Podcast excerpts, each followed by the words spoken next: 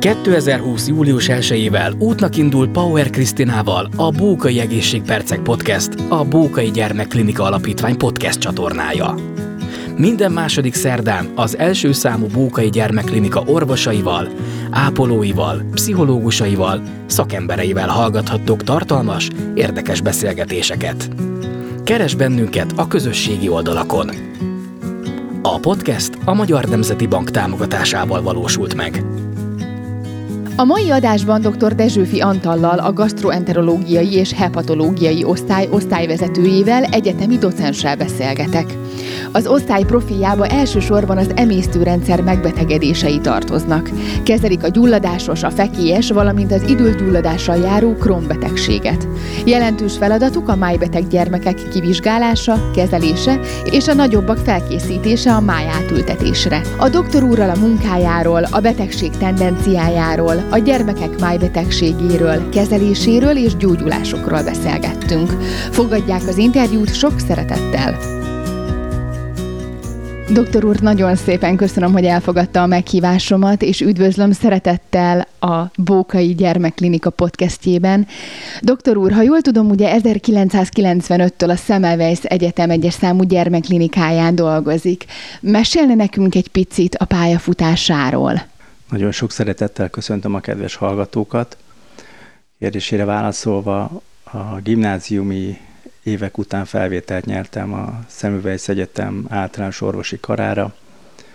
Ezt elvégeztem, általános orvosi diplomát szereztem, és ezt követően kezdtem el dolgozni az egyes számú gyermekklinikán, ahol körülbelül mostanság 25 éve dolgozom, tehát ez az első munkahelyem, és hát remélem, hogy az utolsó is, de hát ezt majd meglátjuk. Milyen feladatokat lát el a klinikán? Jelenleg a gastroenterológia és hepatológiai osztályt vezetem, korábban hosszú ideig dolgoztam ezen az osztályon, beosztott orvosként, utána átmenetileg a klinika csecsemő osztályának voltam a vezetője, és utána kerültem vissza már osztályvezetőként erre a részlegre. Osztályvezetőként milyen feladatok, kihívásokkal lehet szembenézni? Az osztályvezető feladata, hogy szervezze, ellenőrizze, lebonyolítsa az osztályon folyó munkát. Ugye ez a mi esetünkben a gyomorbérrendszeri betegségben, valamint májbetegségben szenvedő gyermekeknek a kivizsgálása, a gyógykezelése, utánkövetése. Ezen túlmenőleg az osztályos munka mellett, tehát az osztály működése mellett járóbeteg ellátást is csinálunk, tehát szakambulanciákon veszünk részt, ahol a kórházi bentfekvés nem génylő gyermekeknek a kivizsgálása, ellátása és ellenőrzése zajlik. Hm. Doktor úr, ugye gyermekek, milyen korosztály, csecsemők, újszülöttek, vagy inkább már idősebb korosztályjal foglalkoznak? Az osztály specialitása a gyomorbérrendszeri betegségek, illetve májbetegségeknek a kezelése.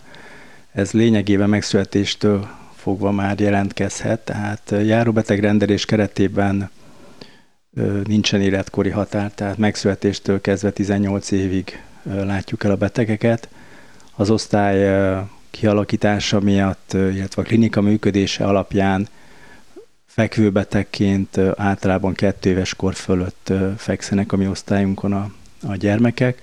Hogyha ennél kisebb vagy fiatalabb beteget kell ellátni, akkor a csecsemő osztályon kerülnek elhelyezésre, de természetesen együttműködve a csecsemő osztályon dolgozó orvosokkal a szakmai hátteret mi biztosítjuk számukra. Doktor úr, amikor azt mondják, hogy gastroenterológiai probléma, a szülők, illetve a gyerekek milyen kellemetlenségekkel, betegségekkel fordulhatnak önökhöz?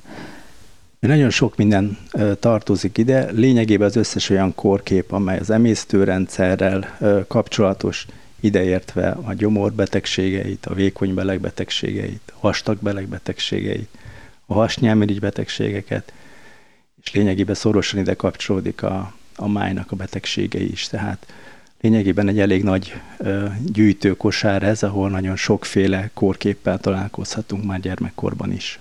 Hányan dolgoznak most az osztályon? Jelenleg két gastroenterológus szakorvos dolgozik az osztályon, cseh doktor úrral dolgozunk, és képzésben, tehát gyermek gastroenterológiai képzésben két kollega, két-három kollega vesz részt, és szakorvos jelöltek, illetve rezidensek is dolgoznak az osztályon, ők ugye a képzésük keretében, forgórendszerben látják el a munkát az osztályon. Uh-huh. És ők ez... hárman, négyen vannak körülbelül, és mint ugye egy oktató intézmény vagyunk, ezért nagyon gyakran külső ö, intézetekből, tehát más ö, kórházakból is vannak nálunk kollégák, mind a gyermekgyógyászati képzésük keretében, mind pedig a gyermekgasztroenterológiai szakképzésük keretében is töltenek el hosszabb, rövidebb időszakot az osztályunkon. Vannak olyan jelöltek, akik maradnak is utána? Nagyon jó kérdés. Ugye ez a képzési rendszer lehetőséget ad arra, hogy hosszabb, rövidebb időt együtt töltve a kollégákkal jobban megismerjük őket, és azok a fiatalok, akik kedvet éreznek ahhoz, hogy ebbe a csapatba dolgozzanak és jól teljesítenek, azoknak igyekszünk lehetőséget biztosítani, hogy hosszabb távon velünk együtt dolgozzanak. Mit jelent a jól teljesítés ilyen esetben? ja, mi munkánk azért alapvetően nem a szigorú értelme vett 8-tól 4-ig tartó kórházi munkát jelenti, hiszen a beteg gyógyításán kívül mind az oktatás, mind a kutatás is a feladatunk. Említette, hogy különböző kutatások. Ez mit akar és mit jelent ilyen formában? A kutatás általában kapcsolódik a, a gyógyító tevékenységhez, bizonyos betegségeknek a patomechanizmusának, tehát a zajlásának a jobb megismerését célozzák ezek, de lehetnek klinikai kutatások is, azaz például gondozunk transplantált gyermekeket, májátültetés után levő gyermekeket, és az ő esetükben próbálunk olyan kiegészítő klinikai vizsgálatokat végezni, mivel hosszú távú szövődményeket keressük, kutatjuk és vizsgáljuk. De lehet ez egyébként egy alapkutatás is, hogyha valaki kedvet érez abban, hogy a betegségek mélységébe bele vonodjon, a klinikán működő kutató laboratóriumban az alapszintű kísérletek elvégzésére is van lehetőség. Tehát egy fiatal, aki a klinikára bekerül, számos lehetősége van, hogy a úgymond hétköznapi gyógyító orvosláson kívül sokkal többet tudjon hozzátenni. Doktor úr, az osztályon milyen kihívásokkal kell szembenézni? Milyen problémák adódhatnak? Hát az egyik mindennapos problémánk az az, hogy relatíve kevés fekvőbeteg ágyunk van, és sokkal több beteget kell ellátni, ezért meg kell szervezni, hogy rugalmasan és gördülékenyen menjen a betegek kivizsgálása és kezelése, mármint az a rész, ami tervezhető. Hetekre előre általában megvan már, hogy tervezetten kiket veszünk föl kivizsgálásra, tehát egy előjegyzés alapján dolgozunk. Természetesen ezt sokszor felül illi az, az élet olyan értelemben, hogyha valakinek hirtelen van szükség orvosi ellátásra, mondjuk egy állapot rosszabbodás miatt, akkor helyet kell szorítanunk neki az osztályon. A másik komoly probléma az ápoló személyzetnek az alacsony száma, hiszen hiába vagyunk mi úgymond sokan orvosok és sok a beteg, ha kevés az ellátó személyzet a nővérkék, akkor nem tudjuk őket megfelelő szinten ellátni. És egy nővér legalább ugyanolyan fontos az ellátásban és a kezelésben, mint az orvos, hiszen a, a napi kapcsolatot, a napi ápolási munkát ők végzik, ők állnak ott legtöbbször, leghosszabban a, a gyermekek beteg ágya mellett. Tehát nélkülük az egész e, nem működtethető. És bizony a nővérek kevesen vannak, és nagyon nagy kincs, és nagyon meg kell becsülni őket. Felmerül bennem, mint anyában egy kérdés, hogy ha Isten ne adja, bekerül ide a gyermekem, akkor mint szülő mit tudok segíteni önöknek? Hogyan tudom támogatni a munkájukat? A szülők nagyon ügyesen és nagyon hasznosan tudják segíteni mind az orvosok, mind a nővérek munkáját.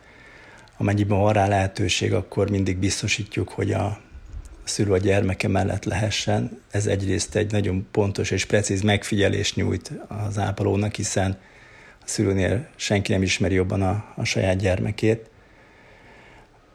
észleli az összes apró rezdülését a gyermeknek, tudja jelezni, hogyha valami problémát lát, hiszen, mint említettem, a nővérek alacsony száma miatt azért nem mindig megoldható, hogy folyamatosan egy nővér a gyermek ágya mellett legyen.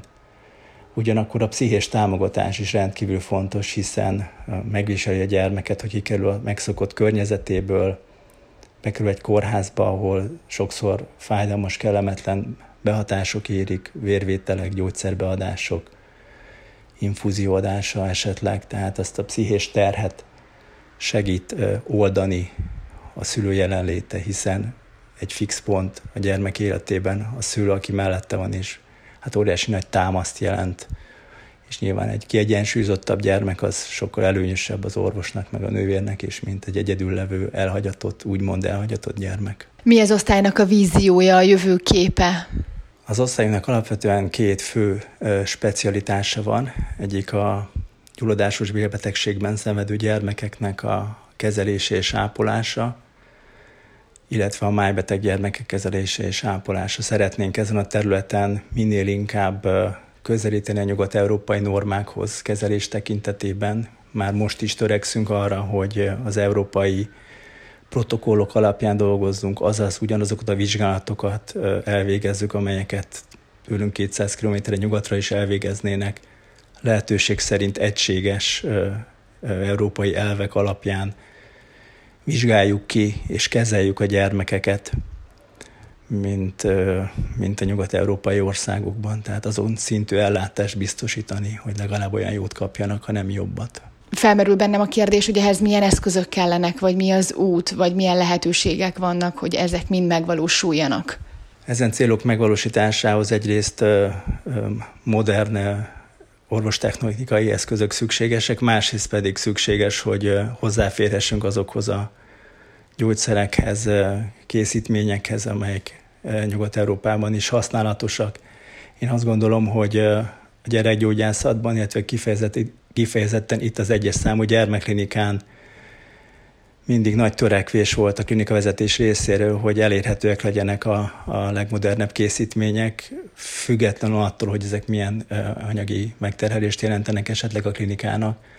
Tehát az én emlékezetem óta sosem kellett lemondanunk egy elérhető gyógyszerről, csak azért, mert mondjuk az, az egynapos kezelés elvitte mondjuk az egyhavi gyógyszer büdzsénknek a, az árát. Valahogy ezt mindig aztán kigazdálkodta a klinika, tehát én úgy érzem, hogy a lehetőségeink azok nem rosszak, nyilván nem korlátlanok, és észszerűen kell felhasználni a rendelkezésünkre álló forrásokat, de még mindig azt gondolom, hogy sokkal jobb és magasabb szinten és jobb körülmények között tudunk gyermekeket gyógyítani, mint esetleg más felnőtt ellátó intézményekben.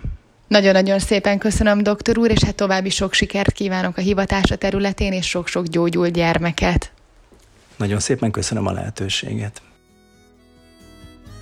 Nagyon szépen köszönjük, hogy meghallgatták az adásunkat. A többi epizódot megtalálják a www.bókaigyermeklinika.hu per podcast oldalán, illetve iratkozzanak fel a Bókai Alapítvány podcast csatornájára.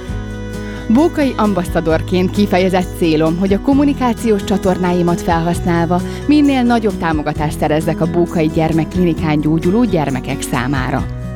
Gyűjtésemmel szeretném segíteni az Európában egyedülálló Bókai Arcrekonstrukciós Centrum létrejöttét. Csatlakozzon ön is a kampányomhoz, segítsünk együtt. Egy kicsit a kicsiknek. Bővebb részletekkel kapcsolatban a Bókai Gyermekklinika Alapítvány weboldalán tájékozódhatnak. A podcast a Magyar Nemzeti Bank támogatásával valósult meg.